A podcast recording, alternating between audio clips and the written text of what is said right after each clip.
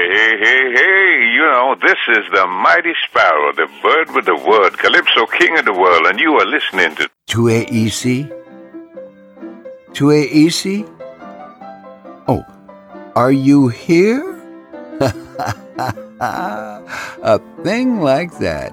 Well, you're tuning in to the Paul Leslie Hour. Thanks for being here. It is with great honor we present an interview with the unrivaled Calypso King of the world, the mighty Sparrow, from his beginnings in Grand Roy, Grenada.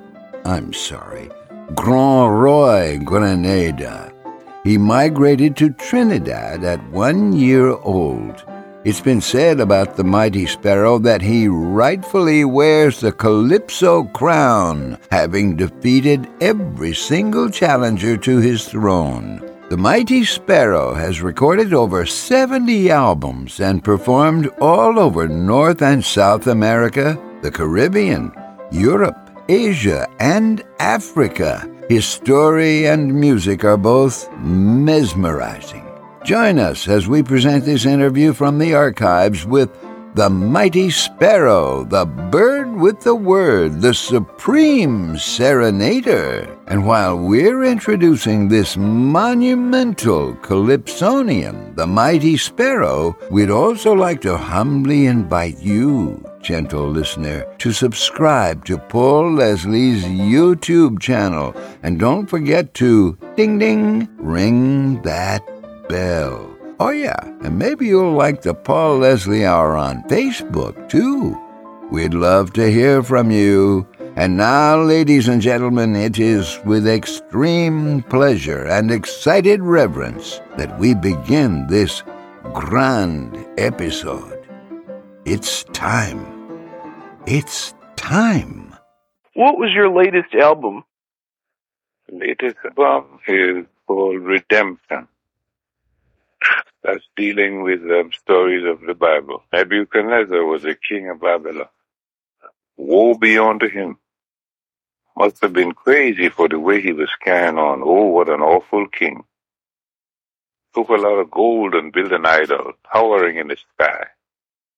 And told everyone you gotta worship this idol, otherwise you'll surely die. He was a wicked little king in an evil regime.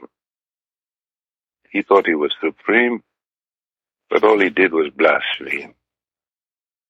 Never ever get the Lord to show you his anger. You'll slide on a slippery slope. Nebuchadnezzar, with his megalomania, learned the hard way he couldn't cope. Wicked little thing. Wow, that's some incredible lines. Well, there's me when I'm ready, you know. Sometimes you get the inspiration and it's not party, party, party. You know, something, you know, you want to get a feeling to do it, and you do it. Well, let's begin our interview here on May 4th, 2008. This is Paul Leslie of Time After Island Time, and we are pleased to present our exclusive interview with Dr. Slinger Francisco known affectionately to some as the Birdie, ranked the number one Calypsonian of the 20th century, the current king, the Calypso king of the world, best known as the mighty, mighty Sparrow. Thank you for joining us. Thank you very much. Most stories are best from the beginning. So tell us, where were you born? I was born in a little fishing village called Grand Roy in Grenada. Now you have to know how to spell that, otherwise it makes no sense. Grand Roy. She at one time the French controlled Grenada many, many moons ago, and that's where the name came from. G-R-A-N-R-O. But the British, the British didn't particularly like that, so they spelled it G-R-A-N-D-R-O-Y. And ain't nothing like a Grand Roy. But in French, it, mean, it means great king. Somebody knows that a great king was going to born there one day. At eight months old, my family migrated to Trinidad and Tobago, and that was it for me. You know, like some people would tell me, well, you you were born in Grenada. Of course, I was born in Grenada. I'm proud of that. I said, how do you know I was born in Grenada? I told you. I had not to hide. I couldn't tell my mother and my father where to give birth to me. And then when they decided to migrate, like how most of the other people migrate to America for a better life, for education, housing, I was in no position to tell them anything. So, what does a, a child do? And everything I know, good, bad, and indifferent, including my honorary doctorate degrees in Trinidad. The second highest honor, the Chaconia Gold, Trinidad, Tobago. King of Kings, the bird with the word, His Excellency the Honorable Dr. Slinger Francis for Trinidad and Grenada. What can I tell you, man? If you want to ma- be mad at me for, for something, be mad at me for being an American. That's what I did. Well, tell us about your life. What was your life like growing up? Family was poor, and I don't mean P-O-O-R. I'm talking about P-O. Family was always there for me. My mother was one of the quick thinkers. Father, nice guy, could sing. Had roots in Venezuela. That's where I got the name Francisco from. But he was so kind-hearted that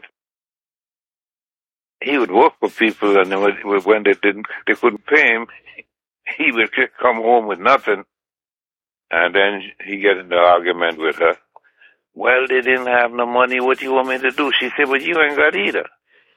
So she would make sure that she would always have a little something there hidden where the old people would hide the money.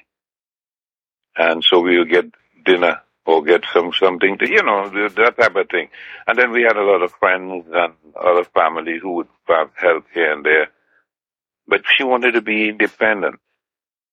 When you work, you get paid, and she used to work for the white people, taking care of their kids and cooking for them and doing everything just to get a few shillings at the end of the day, end of the week, rather, so that I can get some good treatment, you know, to go to school, see my clothes is all washed and clean and fresh in them days with a short khaki pants. and everything was all right, you know, just that, you know, we didn't have the um, important things all the time.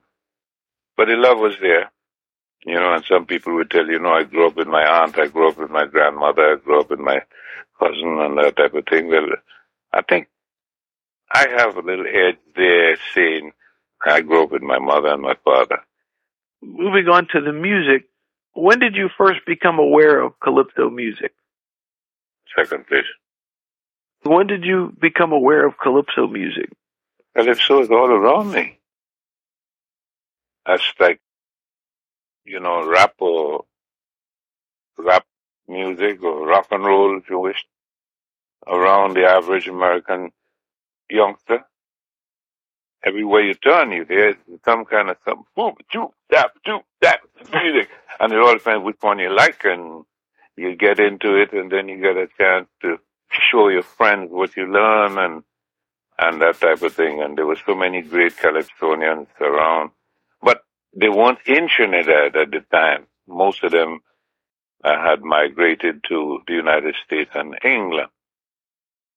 So after a while, I became like a youngster, but with a good opportunity. The, the, the big stars weren't there presently to knock me off, knock me off my feet. But they would send records, for instance, like Lord Kitchener, he was one of the greatest ever. He would send records down and whether he sent it down personally or his, his record company sent it, it came down, it used to be big hits and, and Wind Road March. And well, ever since I came on the scene professionally in 1950, 55, Kitchener hadn't won a road march until I went back and brought him from England through Harry Belafonte. Well, say to Harry Belafonte because of Harry Belafonte. It's a long story. See, there was always a twosome in entertainment, and one, and, and, and you know, Dean Martin and Jerry Lewis, Ozzie and Harriet, and Bob Hope and Bing Crosby, and always a, a, a twosome. Uh, what, what happened to me was Melody and I, Lord Melody, we became very good friends, even though he was the first man to put me and give me real nervous, got me very nervous on the stage. Imagine I get my opportunity to make a first appearance on stage and Lord Melody going to announce me in this way. Ladies and gentlemen, I have this young fellow here in the backstage always bothering me. He want a chance to sing. Well, tonight is his night. If you like him, clap. If you don't, and then he put thumbs down. God damn. I, wish, I want to tell him, I want no more chance. Nervously, I went out there and did what I had to do. At one time, people thought I was dancing, dancing, nervous. Stage right. Funnily enough, after a while, the remarks that they use, and that's how I got my name. Why don't you stand and sing like everybody else, man? You know, you keep jumping around the stage like a damn little sparrow. it was supposed to, to belittle me. And when I realized what they're trying to do, I know that when you more you try to duck away from it from a name, is the more it sticks to you. So I added mighty to it. But there ain't nothing like a mighty sparrow, except me. I wanted to have a name like Depth Charge or Torpedo, just like some of these other fellas, you know, they had Lion and Tiger and Growl, the Killer, the Execute, the Viper. Even the Lord Kitchener was named after, you know, some great warlord in, in, from England. But that's how it went, you know, to, to show people how powerful you are. By the strength of your name sounding that way, people will will will see you in higher esteem. I mean, if if the lion is going to tell a story, and the sparrow is going to tell the same story, who are you going to believe more?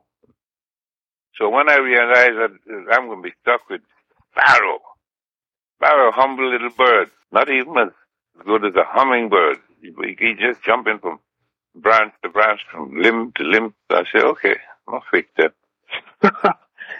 mighty sparrow.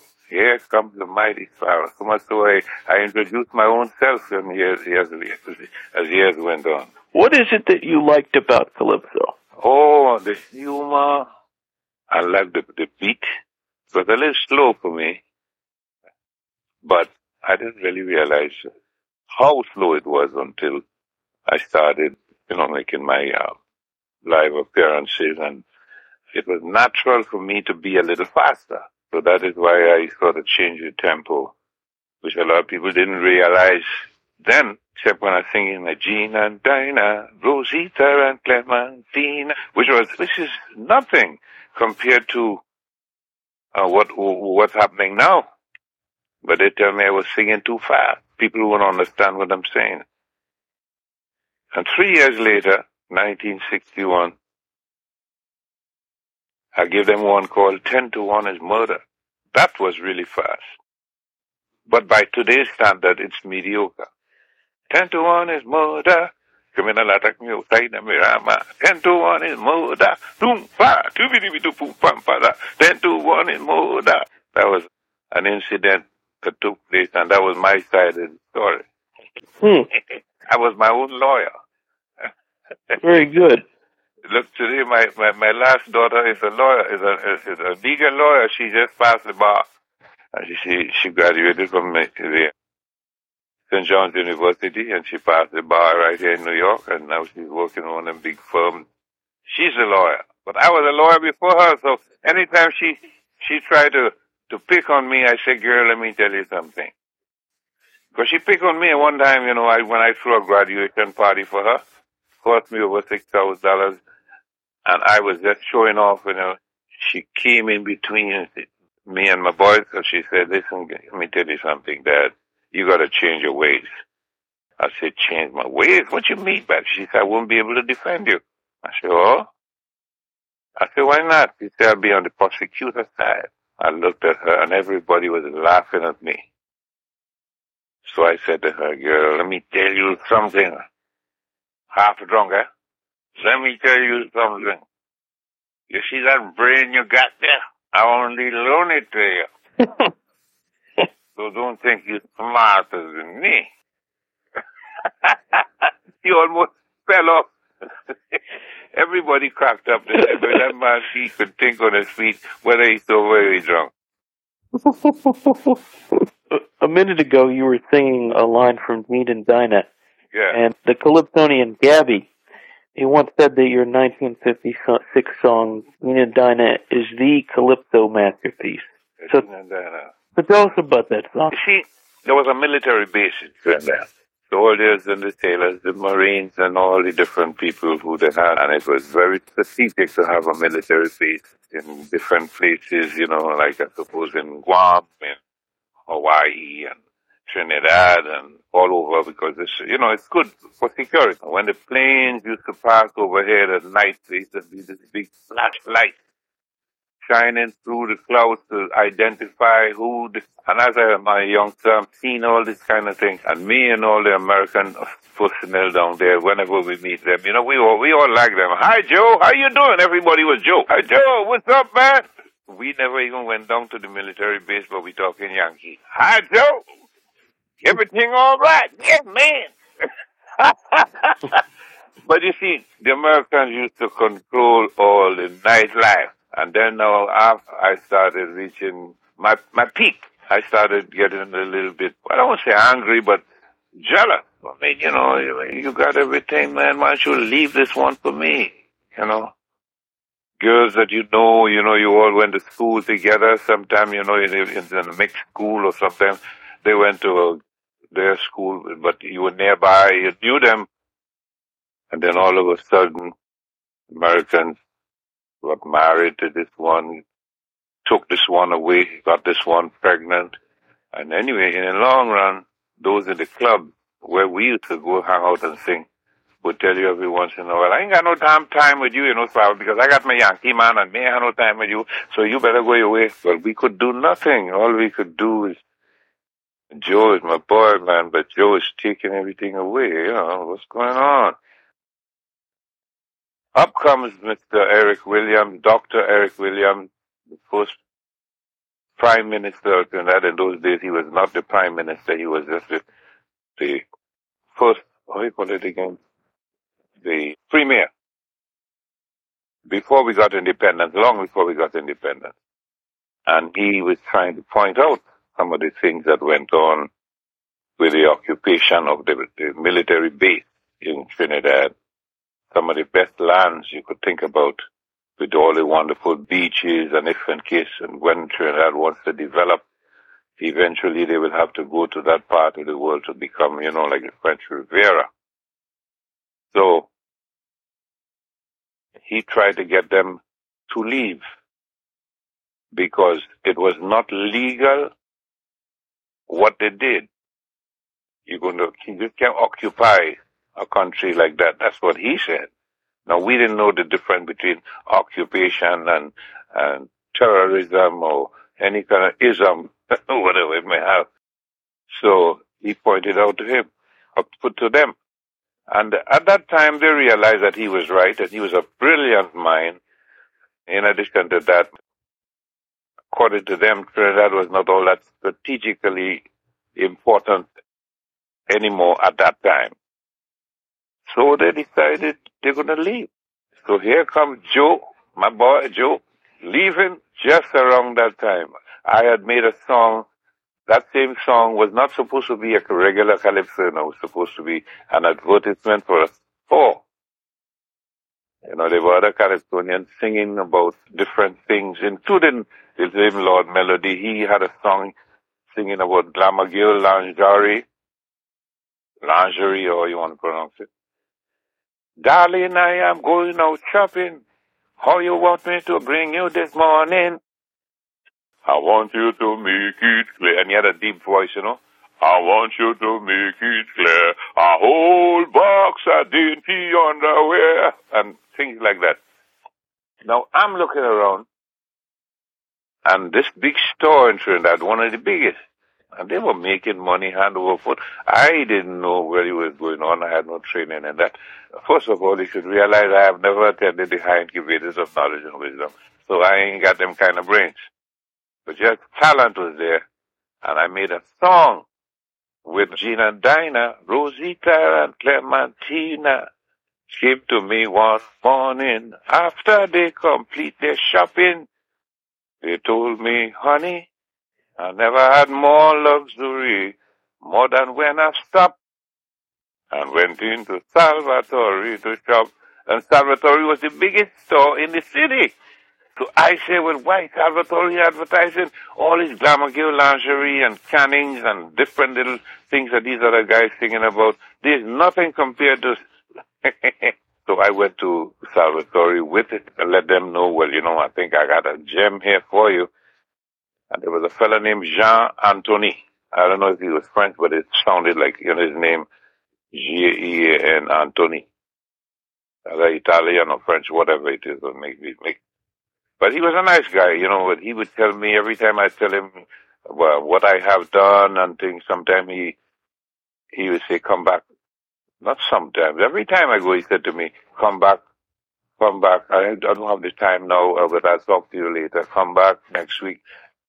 After about six weeks of going back, the man got tired of me. I was too persistent, annoying him. So eventually he took me to the cashier and told the cashier, give him two dollars. He says he had some nice song there for us, but we're not interested. Give him two dollars for his time. Thank you very much. Watching this guy, man ain't even hear the song. What's going on? He ain't even interested in the song. It's like you telling Texaco and Shell and Exxon that you got a song them. They don't, they, you know, it's, it ain't no big deal to them. They, you know, they got things going. You mentioned a couple of the the Calypsonians that you admire, like the Lord Kitchener. When you were growing up, who did you consider to be the great Calypsonians? There were so many of them. Lion, I think Lion, Tiger, Roller. Lord Kitchener, I was a fan of by hearing his songs. I didn't know him. He started in 1946 in Trinidad. He sang in 1946, 1947, and 1948. He left for England, and he never came back, not even for a holiday. I was like, you know, he was to me, it's like oh, um, Nat King Cole or Frank Sinatra, or which is incidentally I came to, to I was able to meet them, you know, later on in in, in Jamaica, and I had the opportunity to sing for Nat King Cole. And when people asked me, "What's your claim to fame?" I said, "I sang for Nat King Cole." What did you sing? Darling Jerusalem book, Jenny paper, what to do? You know? I'm trying to sing his song like him, for him. you were pretty convincing, I have to say. Tell you what, uh, and he looked at me, said, man, you, you, you're right, you're right. You know, we sort of hit it off. But, and as I was, grew older and, you know, and, and started uh, coming up to the United States and, and we said have the H-1 visa in, the 10 days, I think. I got to meet Sam Cooke and Jackie Wilson, and we used to be performing on the same stage. Not that we were uh, friends. I mean, you know, I'm just glad to be there with them. But those two in particular, I was close friends with, with, with Brook Benton later on. And he, said whenever he came to Trinidad, he would come to my house. And I remember the first time he came down to my house, I was so happy to drive him from the, the airport to, down to my house. I was going so fast and I'm driving on the wrong side of the road. He was nervous. He, what, what you doing? he, think I'm driving on the wrong side, but our side is, is, is his wrong side. So when he see another car coming, he would hide his head. You, God damn! What, what? you remind me of Barack when I first met Barack. You know, he was just so warm. My son, come here, boy. What you doing? God damn! and I made a song for Barack, so I I gave it to him. Anyway, to come back to these other Calypsonians again. Um, Lord Kitchener was, like I was telling you, you know, the story seemed to be going from here and there. It was a two-thumb. And when Harry Belafonte sang my song, Gina and Dinah, I was happy because I know I'm going to get some money at least. Like the guy who made rum and Coca-Cola, Lord Invader, he, his song was sung by the Andrews sisters and they made money and he eventually got a lot of money and so we say, well, it's no big problem. You know, when an American star sings your song, you will get some money. So anyway, to cut a long story short, me and Melody, who had teamed up, the same guy who messed me up the first time putting me on stage, years past, we became very close friends. We traveled to Guyana, Grenada, St. Lucia, Martinique, Guadeloupe, all over the Caribbean, and eventually we came up to the States to meet Harry Belafonte and to get that kind of money that we were looking for. Well, anyway, we didn't get that amount of money. We got a little something. Harry was all right. But Melody wanted to be one of the hangers on with Harry Belafonte. And what I wanted Harry Belafonte was to introduce me to a few people to, you know, to open some doors for me. Eventually, he introduced me to Dorothy Kilgallen and a fellow named Dick Holma. Used to run the left bank of the nightclub, a restaurant right near to the Madison Square Garden. Well, I started doing some work there singing with my guitar going around, you know. Lovely lady sitting on the chair. Oh, you look like the daughter of a millionaire. I don't think I'm rude, but I, I wish you would give me some of your food. I know you're not as stupid as that, you know, but you know, you would, you would say things like that. We kept on, uh, you know, it's time I finished, it's time for carnival, we run back to Trinidad. Well, one year I I wasn't ready to go down field at that time. I was, I wanted to, to have myself more entrenched in, in what's happening over here. Miss Carnival that year, I think that was 1957. Boy, and these people down there in Trinidad almost killed me. And I had to make a song. Sparrow, come back home. They used to heckle me, heckle me very, very bad here in Trinidad. Until I take a trip to the USA just to get out their way. Mama, every day the mailman coming. So many letters he bringing. Before he walk out the hall, I get a overseas call. Hey, Sparrow, back home. Don't leave we alone. Sparrow, come back home. If you hear the cry, Sparrow, come back home. You never met the water in the well run dry. anyway, when I reach back now in the same song, the same people who were so in the song saying to come back home and they miss me and oh man, come on, what you you can't do that to us. The song ended up with them watching at me and saying, Look at him, look the hog. You did bong to come back, you dirty dog. After all these letters and all these phone calls that I said in the song, so it was a lot of humor and different things for me. And I was telling you about the, the military base and, and when uh, Dr. Williams objected to the occupation of the island and were doing anything they wanted. And I had the Jean and Dinah at the same time fighting them on one hand. Then I'm getting to hear the story about the military base is not legal and lawfully occupied. So I made another song. Long, long ago, we didn't even know, not even my trip. No, you, you hear the tempo? That's the kind of tempo that used to go on. Long, long ago, we didn't even know, not even my trip. Nobody said Chaguaramas was exchanged for a few old battleships. So when we went after Yankees to move, they really didn't care. They refused to go. They said the place is theirs for at least 99 years. But when we asked the chief minister, he said no, it isn't even registered. It's not sealed nor stamped. Somebody is a big, big scamp. If they go remain, let it take the Caroni swamp. Now the Caroni swamp is supposed to be a place that he did not hold in high esteem, you know. And it, it well, of course, it was a messy place, not like the Chaguaramas Bay or the Chaguaramas area. That was one of the best parts of the island. Anyway, he, he eventually ran for election and he won by one seat. And I was in 1956. So I got associated myself with him because I won in 1956 the crown. I became the, the king. And he won in 56 also. But when the argument broke out, I used to tell them and his supporters, let me tell you something. I won before him, you know. I won in February. He won in September. That's when they had the election. So I was king in February. So don't be talking to me like that. You know, I was king before him. Still again making fun. And I suppose that's how I am, you know, I talk a lot of foolishness and thing and, and make people dance and that type of thing. But sometimes again I put myself in trouble.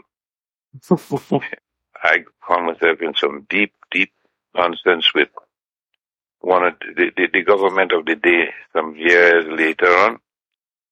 I sang a song that they didn't like. And they audited me. What, what was that song?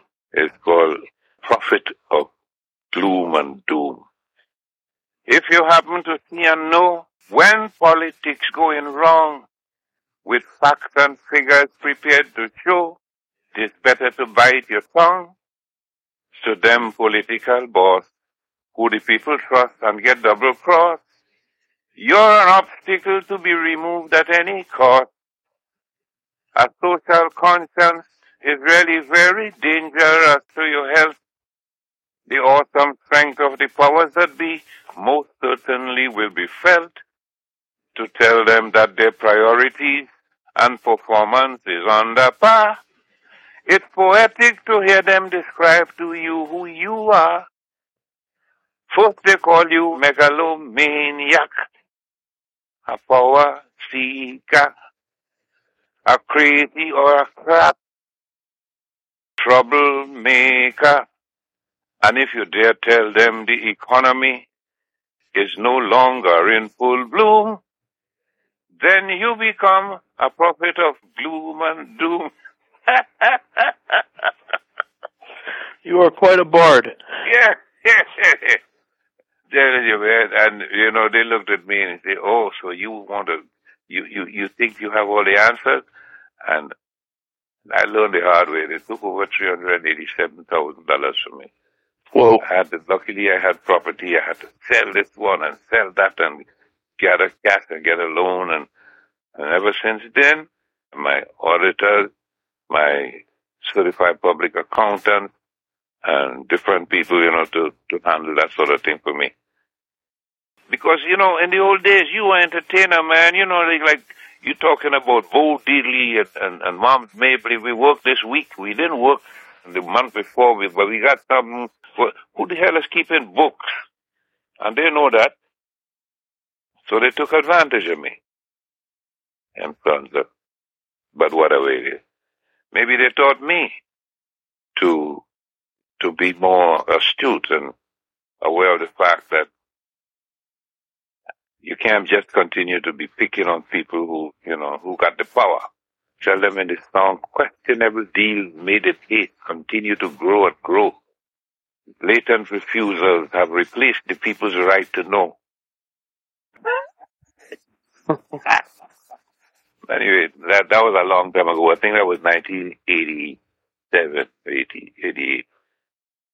When someone hears one of your albums or they see you perform, they see you sing, what do you hope it is that people get out of that experience? Whatever the song says. If it's a humorous song, I want to see them laughing, carrying on. If it's a up tempo, I'm going to make sure that I do my boogie woogie and on the stage and, you know, they said James Brown used to say he's the hardest man in show business, and I adopted something from him. I say I'm the busiest man in show. I'm always busy going someplace, Australia, Japan, Vancouver, back to the Caribbean, all over the United States. Well, the Caribbean people, some of them started getting mad with me. Say, you know what? When you were growing up, you you you used us, you know, you and Melody, and now here you, you ain't got time for us. So now I had to make sure the Caribbean people. When I say now, not right now, by then, I had to make the Caribbean people a, a regular part of what I'm doing. And then there were several other Calypsonians who we encouraged as time went on, and they have their own stars, that don't really need us. You know, like all in Antigua, they have short shirt and swallow and obstinate, and in Barbados, they have Gabby and and uh, just to name a few. Uh, in, in in in the old days, even have they have good female singers, singers, Rihanna and all of them. Well, what about those those newer Calypsonians? Who of those do you think are really carrying on the tradition well? Well, what has happened is that money started playing a serious part in the development and the projection of the platform. So the music is no longer humorous, political as it used to be. It's more party, party music, and the young ones who are involved The biggest one I think would be Machel Montano. There are several others, but the first name came to mind. And he was always one of our favorites, you know.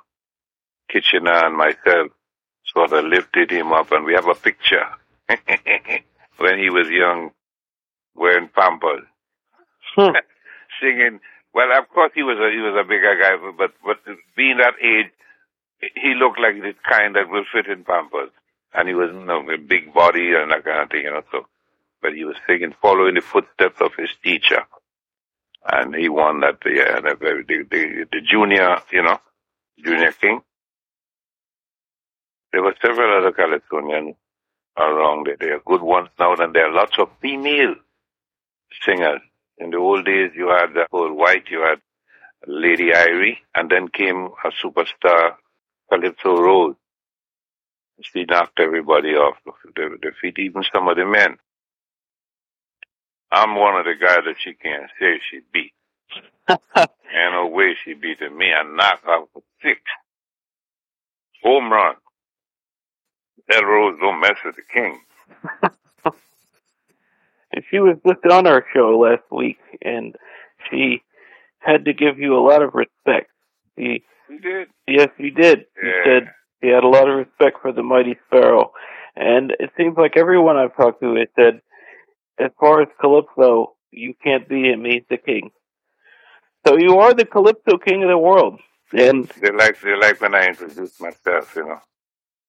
And I when when when when the the MC, you know, some in some places he don't know too much about calypso and what's going on. I say, man, what are you gonna do? I say, well, you know what? You got two microphones. Okay, I'm gonna stay in the back of the stage and I'm to introduce myself. And he, I'm just just when he hears me saying the mighty, mighty, he would just walk on the stage. And I woke something out with the drummer. Ladies and gentlemen, put shall I kind of uh, a voice that we put on? Yeah, Ladies and gentlemen, we have reached where the air is rare. Only one Calypsonian have gotten there. Way beyond the realm of anyone's dreams where royalty reigns supreme, we have found him. Indeed, we have found him, unrivaled, unbridled, prestigious and pristine. Now, ever since he captured and conquered the Calypso regime, he has kept it in the highest esteem. And I want to present, ladies and gentlemen, this Serenade Supreme, who at the time was marginally 18, but he made a lady's daydream and a young girl's scream. Please, let's rise as we present majestically none other than His Excellency, the Honorable Dr. Slinger Francisco, known as the bird with the word in Nigeria. He is known as Chief Omowale of Ikoyi. This time all the, the drummer is just rolling. You understand? Getting more excited like me. So here he is, ladies and gentlemen, the Calypso, king of the world, the mighty, mighty Sparrow. Sparrow, that's when the, the, the, the, the real announcer going on out now. Sparrow, Sparrow, and the band start to kung tung ding to kinky tung ding to kinky tung ding to kinky. But these guys, they say, you know, Sparrow, you gotta be, you miss your calling, you know, you should be a damn comedian.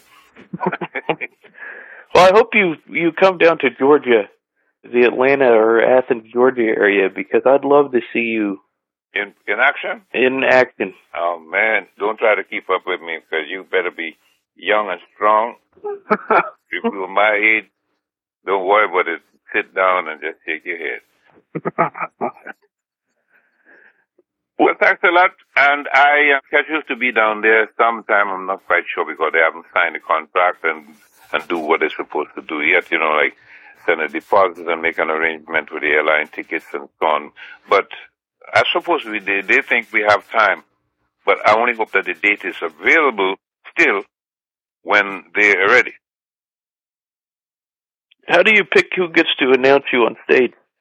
Oh no, they, they, they, um, the, the, the, the promoters, they would tell me, well, this is the guy who's handling the stage. You tell him what you're going to sing, when you, you know. And, but if there's somebody there who I know is of good quality, the, the, the person who can really get on and, you know, get involved. Sometimes you have a guy who is so, so laid back. Ladies and gentlemen, we have reached where the star is going to shine for you. And please, let's pay attention now. He is the Calypso King of the world, and his name is Slinger Francisco, but his Calypso name is the Mighty Sparrow. So let's put our hands together, the Mighty Sparrow. That kind of laid back thing is for me. Ladies and gentlemen, all right, come on now. You ready? You ready for some action? Come on. Here comes the king. The bird with the wood. Look at him. Are you ready? Come on. Everybody's waiting for you. One, two.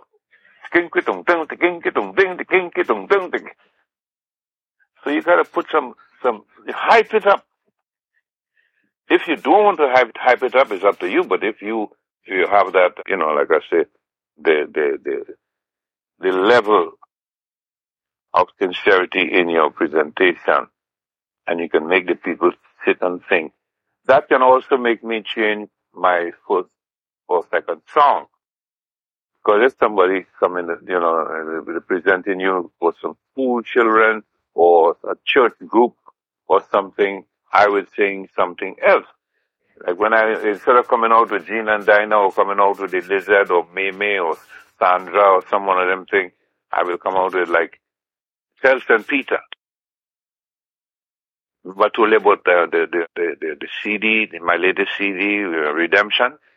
Have uh, have I heard it yet? Is that what you're asking? Oh, I haven't heard that album yet. Well, it says, I know deep in my heart I'm going on up, riding in that golden chariot. Trumpets sounding the alarm, and angels with the heavenly charm to welcome me on through the pearly gate. As we meet and as we greet, there's joyfulness throughout the streets, because in Jesus' name we start to celebrate. So you just tell St. Peter, I'll be there. tell St. Peter, I'll be there with all my sins forgiven and all my friends up there in heaven, except two. I said, who is it two? I said, Melody and Kitchener. I was telling you the story about um, Melody. You see, when I tell you, there was always a twosome. And that twosome in, in, in the Caribbean was me and Melody. And when we came up for the money thing with Harry Belafonte, we got whatever money we got. And but Melody wanted to stay with Harry Belafonte. He stayed, and I had to go back and and that type of thing. And that's when I decided, you know what, Kitchener has always been a fan of mine, a, a, a good favorite of mine, and I, he never, I never saw him alive, you know, live performing. And I know he is doing good in England, so I went to England when I had the opportunity and brought him back a couple of years later. And since then, Melody stayed with Harry for a while, and me and Kitchener developed a good relationship. And he started cussing me out and telling me, well, he didn't want to sing on the same stage with that Grenadian. Hmm. and we did a few things together. You know, we started the Clash of the Giants and all the road march and so on. But when he would win road march, I would win the, win the monarch. You see, so some of the people used to tell me, you're too stupid. You could have won the road march too, but you have no right to bring him back. I said, well, I didn't care about that. I just wanted him to be there, you know, to continue that twosome. What about and Lou Costello, you know, that sort of thing. Right. Okay.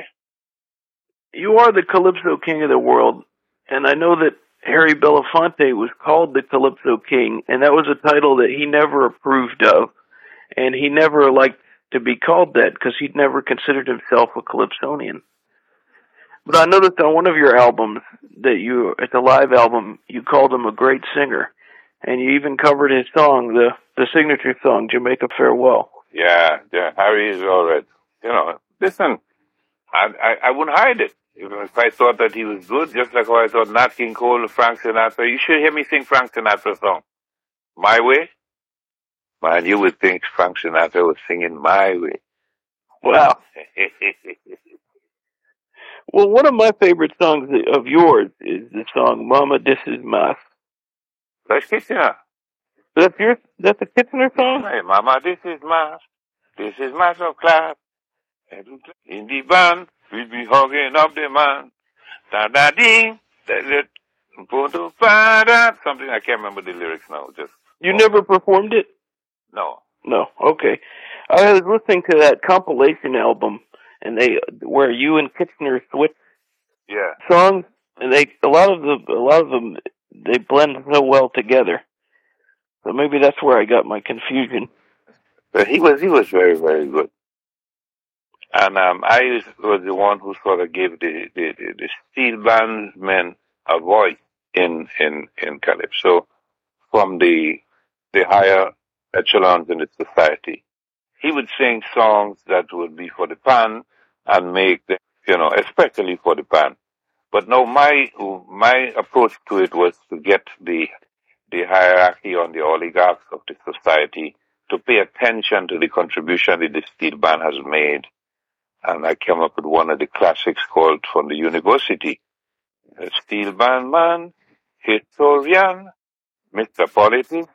Tell me when you're going to write the history upon you're taking steel band for granted, stating it always will be wrong.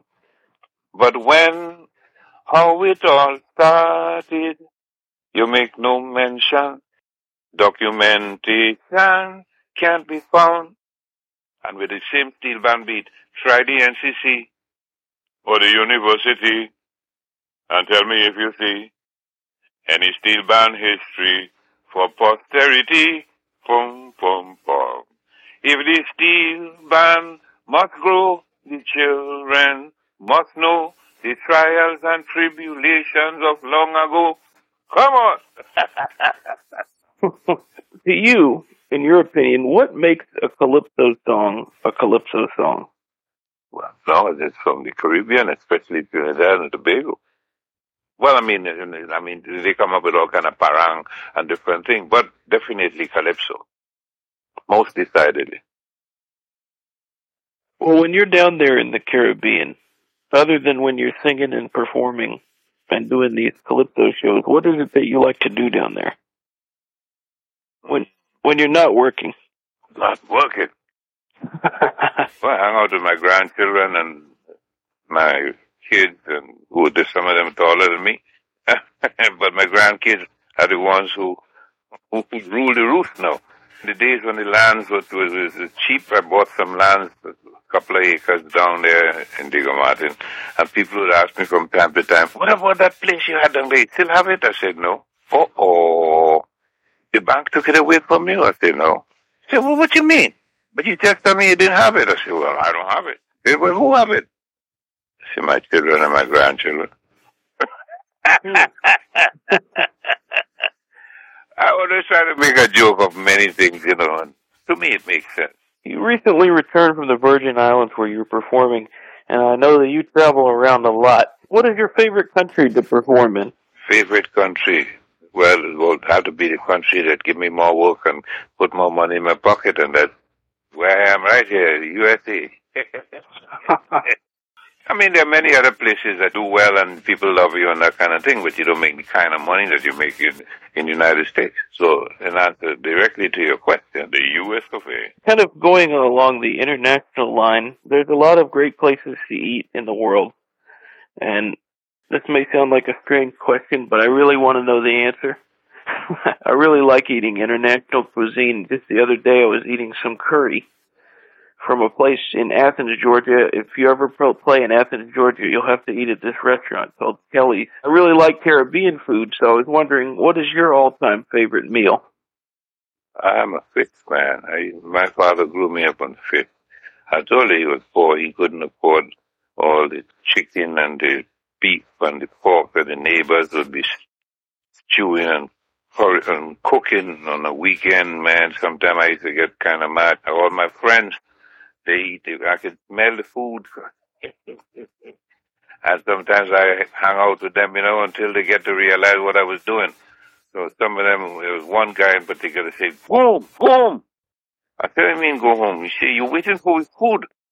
Because, you know, lunchtime, his mother would always come out and say, would you like to have something to eat with us? Yes. Okay, I will tell your mother that you're here and then I go and I eat my food, you know, and this is not the kind of food that I normally would get in my house.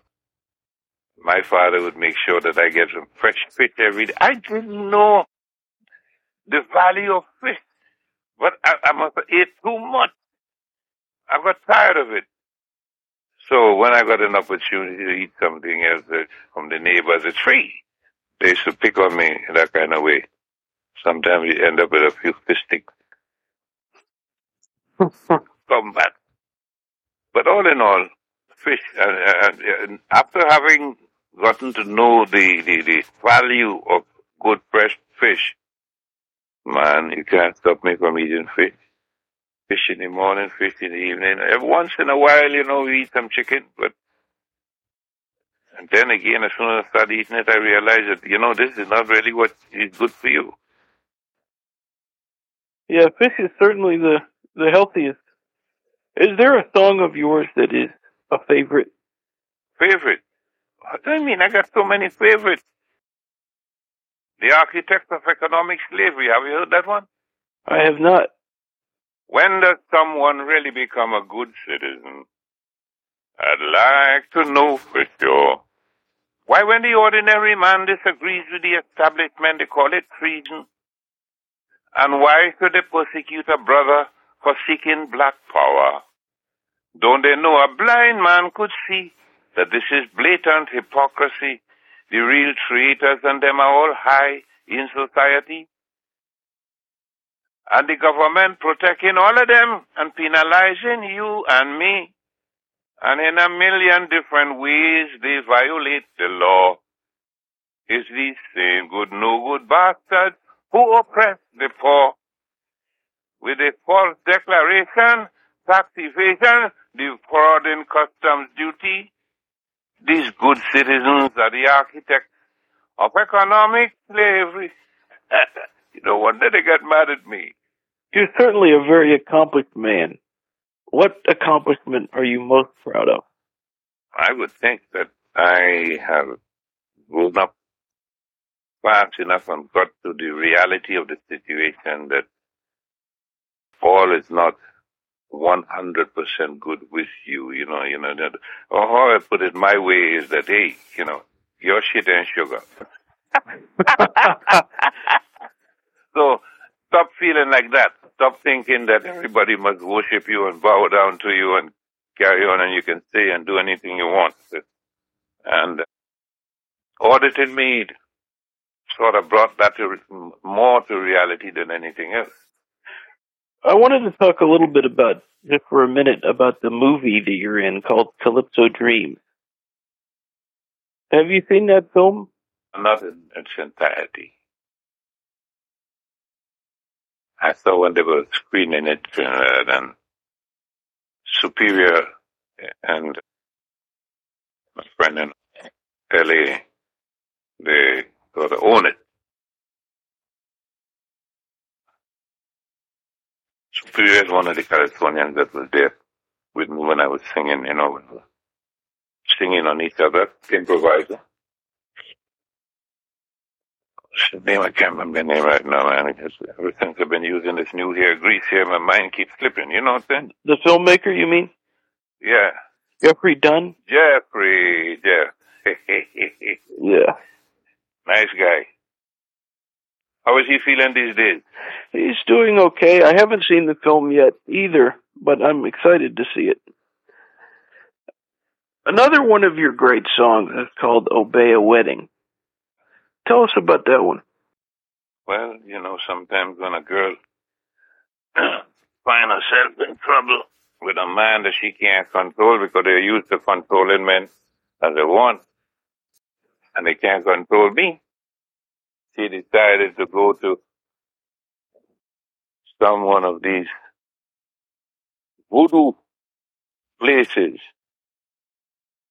and give the people my name and whatever little pieces of my clothing she could get so they could work something on me so that I, I can I not get away from marrying her. So the song is self-explanatory. It's a good song. Thank you, like it. But don't, don't, don't find yourself in that situation, you know? Well, I have one final question. This show is going out all over the world, and since you are the Calypso King of the world, I would like to ask what would you, Dr. Slinger Francisco, the Mighty Sparrow, what would the Mighty Sparrow like to say to the world? Thank you. I thank you. And I propose a toast to you. I drink to your health in the bar room, and I drink to your health in my home. I drink to your health so goddamn much, folks. Now it's time to ruin my own. And people have been very, very, very kind to me. People have been very good, and I can, I am, you know, I consider myself really blessed. I may find myself from time to time, you know, in a hard position because there are certain things that I didn't quite understand, not as well educated as I should have been at the time. So things were a little bit difficult. But then all of a sudden, as soon as the door is closed in my face, the good Lord will have a window or a louver or something open and I can get some fresh air to breathe and a new way of thinking. And one thing I can tell you that I did, all my kids went to college. I feel that's a great achievement. I like that. One is a nurse, one next one is a, is a, is a lawyer, the other one is a scriptwriter for television, and you know, the other one, the, the, the boy, he is photographer with um, Macy's, and the other one is handling his own company down in Trinidad. They- They're doing, they're all doing good. But the grandkids, man, the grandkids, they're the ones who control. me. It has been a pleasure speaking with you, and I thank you very much for giving so generously of your time. Thank you, thank you. It's been a pleasure. Thank you for having me. Ladies and gentlemen, the Mighty Sparrow, the Calypso King of the world. We thank you and appreciate you dropping in for the Paul Leslie Hour today. You know, you can help the Paul Leslie Hour in our mission to provide independent media content like this by visiting www.thepaulleslie.com slash support. We truly thank you. This is your announcer speaking. Performance of The Entertainer intro song and Corina Corina outro song courtesy of John Primorano. Well, that's it for today. So until next time, be safe and be good.